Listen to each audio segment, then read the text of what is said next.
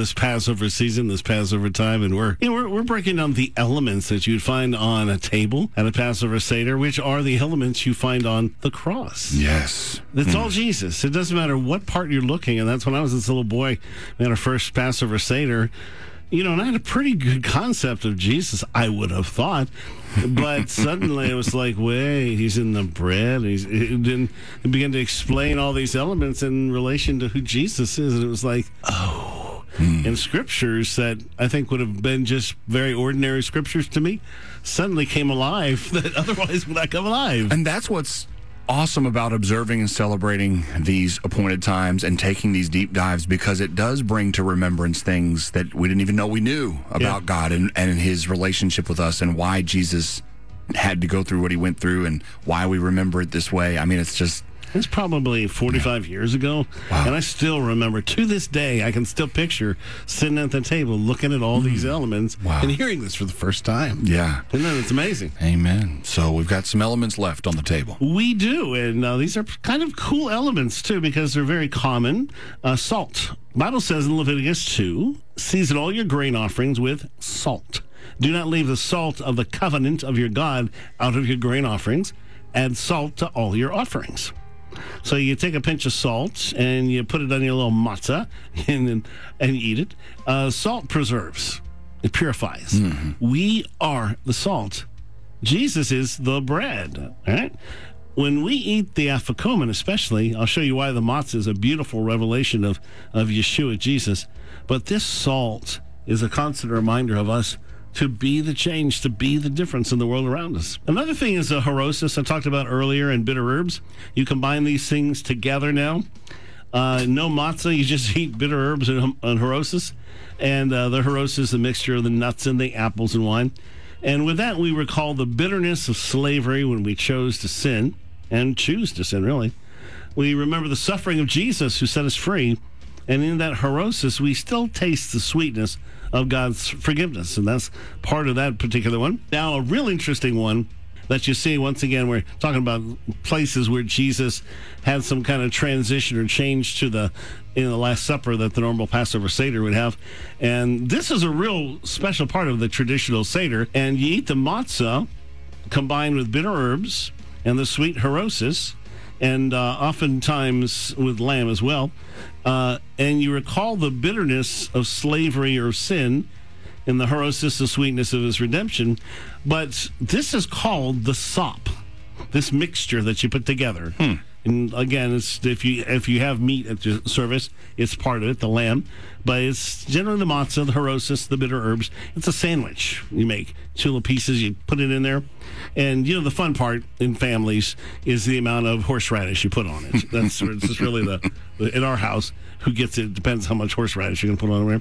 But you give it to a loved one, your your greatest love. And generally, the one seated next to you is the honored seat in any particular Passover. So, because the seating of Passover, it ju- it's not arbitrary. Hmm. It's, a, it's an important meal. Those closest to you physically are also your closest friends or family, the ones you trust the most, because they're going to put the horseradish on your meal. So, of course, You want them to know you and that Yes. you want more of that. you Yes. want to know if you love it or not. so, of course, it's another significant place where Jesus just flips the tables on the ordinary. So, this should have been, Jesus should have given this to Peter, James, maybe John. Definitely John. He's the loved one. John's yes. the loved one, right? Yeah. Jesus gives it to Judas. Hmm. And so everybody in the room is going, oh, hey, hey, hey, what the Wait world? a second. when you give it to your closest friend, it, it, we are the bride of Christ. And it, so that exchange of sop is saying, You are my beloved. And that person is saying, Yes, you're my beloved too. Yeah. I want you to remember that because these two are going to have an exchange in just a little bit. Mm-hmm. A couple more exchanges for Jesus trying to say to him, Hey, you're my beloved. Yeah. And he wants the answer from him to be, You don't ever want to say, Hey, I love you. And someone go, Yeah, thanks. Appreciate that. Thank you.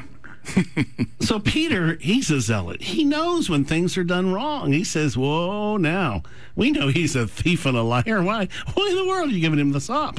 So he gets defensive and says, "I will never betray you." And he again misses the purpose of the change in this new tradition here. Jesus washed Judas's feet. he gave Judas the sop. He's saying, I know what's in your heart. I am your only hope. You only have this much time to choose well. He was a friend of sinners, not an accuser. Right. We can find many of the instructions for the Seder in the Mishnah, which was written by rabbis in the third century who were concerned their oral traditions could be forgotten. Mm-hmm. Where do they get the information about the Seder? According to the rabbis, they came to Jewish believers, followers of Yeshua, because by this time there were many Greeks in the growing church, and as a result, the most significant part of the Jewish Passover Seder, uh, the Afikomen, the Greek word. That's why. Yeah. Because when they wrote the Mishnah, the church had become very Greek. But the, much of what we know now as this Passover Seder is very much the Christian Last Supper Seder. That's that Jewish families still do. Obviously, they leave uh, the parts of Jesus out. But eating the afikomen was the most important part of this meal. So this Greek word suddenly begins the next part of the meal. Since the meal can't be completed without eating the afikomen, the afikomen is that broken middle matzah that was hidden. It's got to be found and brought back, and the one who finds it gets a great reward. Well, the bread itself obviously reminds us of Jesus. The rabbis have these rigid codes as to the appearance of matzah. It must have stripes, be pierced, and without leaven. Mm. Jesus was afflicted, striped, pierced, and without sin. Whew. Isaiah 53. But he was wounded for our transgressions. Yes. He was bruised for iniquities. The chastisement for our peace was upon him, and by his stripes we are healed. He is the matzah. Sailors would often save some of the afikomen to keep with them because it was believed to calm the sea. And as it happens, this was one of the miracles that Jesus did to help end the disciples' unbelief. Many of them were fishermen, so mm-hmm. they probably had a little pouch in their little belt there with a little afikomen. I would bet. And Jesus walking on the water, calming the sea—they're going, hmm. This guy is something it was during the eating of this afikomen and the blessing of it that the Bible tells us Jesus, the same night in which he was betrayed, he took bread. And we had given thanks. He broke it and he said, Take, eat. This is my body, which is broken for you. So do this in remembrance of me. The Apostle Paul wrote to the Corinthians, A man ought to examine himself before he eats of the bread and drinks of the cup. So in Jerusalem in Passover time, Jews got ceremonially clean. They fixed up the roads, they whitewashed the tombs. You, it's to prevent travelers from seeking shelter in a cave that was really a tomb. If you touch a dead body, you're unclean. You couldn't even eat Passover. So they didn't want anybody to have to suffer that. After eating the afikomen, no other food can be eaten for the rest of the night, other than the last two cups of wine at the Seder. You can have coffee, tea, or water, something like that. But the reason is you want the taste of the matzah that was eaten during the meal to remain in your mouth, that especially the taste of the afikomen. Jewish law prescribes that an olive-sized piece of matzah be eaten to commemorate the lamb, whose meat was eaten at the very end of the Seder meal in the days that the temple stood. And ironically, the Jewish Seder includes everyone taking a small piece of the afikomen and eating it in the same way. Each of the disciples passed it around, and uh, Jesus gave them each of a piece of his body and said, Take and eat. They hmm. still do this. Wow. They're all doing it back tonight. They'll pass the afikomen and each take a little bite in the same way because they're following the symbols of the Last Supper that Jesus did. And obviously, this is another one of the areas where the Jesus Passover sets apart from a normal Seder. And um, for the first time, they finally understood what the afikomen was all about all these years, you know, thousand years. And appropriately, the next element in the Seder was just as special. And for the first time, they understood just how special is when you come to the third cup of wine or juice. So next, almost at the very end of the Passover, and we'll come to that next.